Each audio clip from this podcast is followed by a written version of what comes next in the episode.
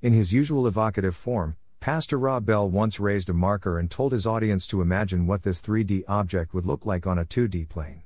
From a side perspective, it would look like a line, but from another perspective, it would look like a circle. And anyone who lived on that 2D plane would argue what it was based on their perspective. Bell, Rob. Everything is spiritual. DVD.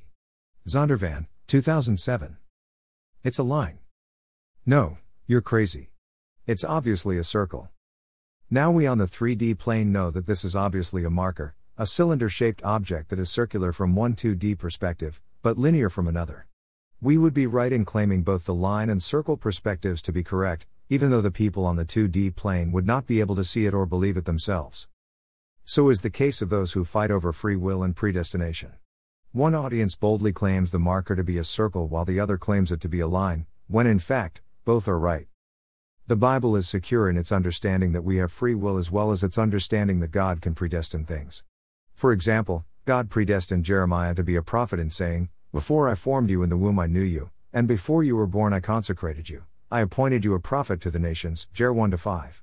Likewise, salvation was predestined before the beginning of time, as was Jesus' involvement in it, 2 Tim 1 9, 1 Cor 2 7. And as we all know, the end times and the resurrection and the new heavens and new earth are predestined ahead of us. God is wise enough to set in place the things He needs to happen.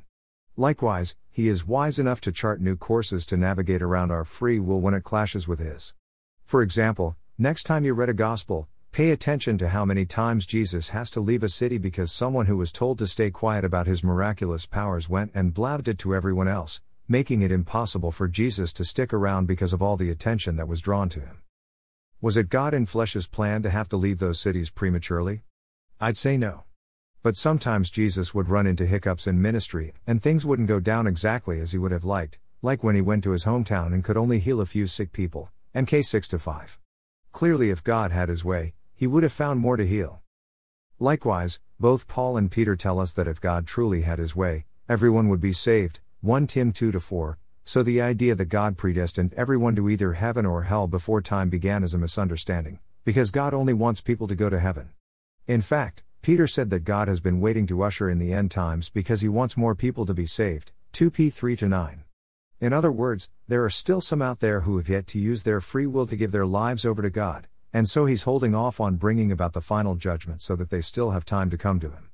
They may be assigned to hell at the moment, but God's still holding out the hope that their free will decision will change. And if they'll turn to Jesus, then they, too, will join the church in Paul's exhortation. Greater than blessed be the God and Father of our Lord Jesus Christ, who has blessed us in Christ with every spiritual blessing in the heavenly places, even as he chose us in him before the foundation of the world, that we should be holy and blameless before him. In love, He predestined us for adoption to Himself as sons through Jesus Christ, according to the purpose of His will, to the praise of His glorious grace, with which He has blessed us in the Beloved. Greater than.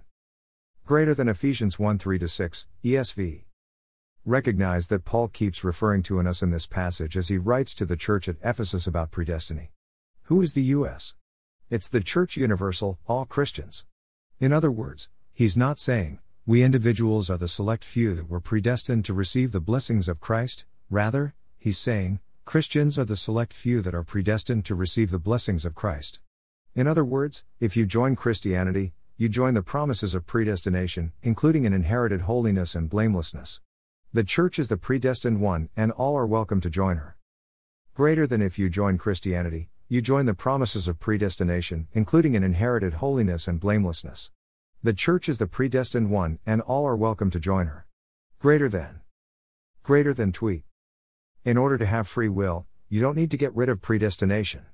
Your framework doesn't have to crumble with the existence of both. You can have both the line and the circle that make the cylinder. We just need to understand what predestination means in its context. We also have to recognize that God has His own will that He can enact upon us and that His will being carried out is often what we call predestiny.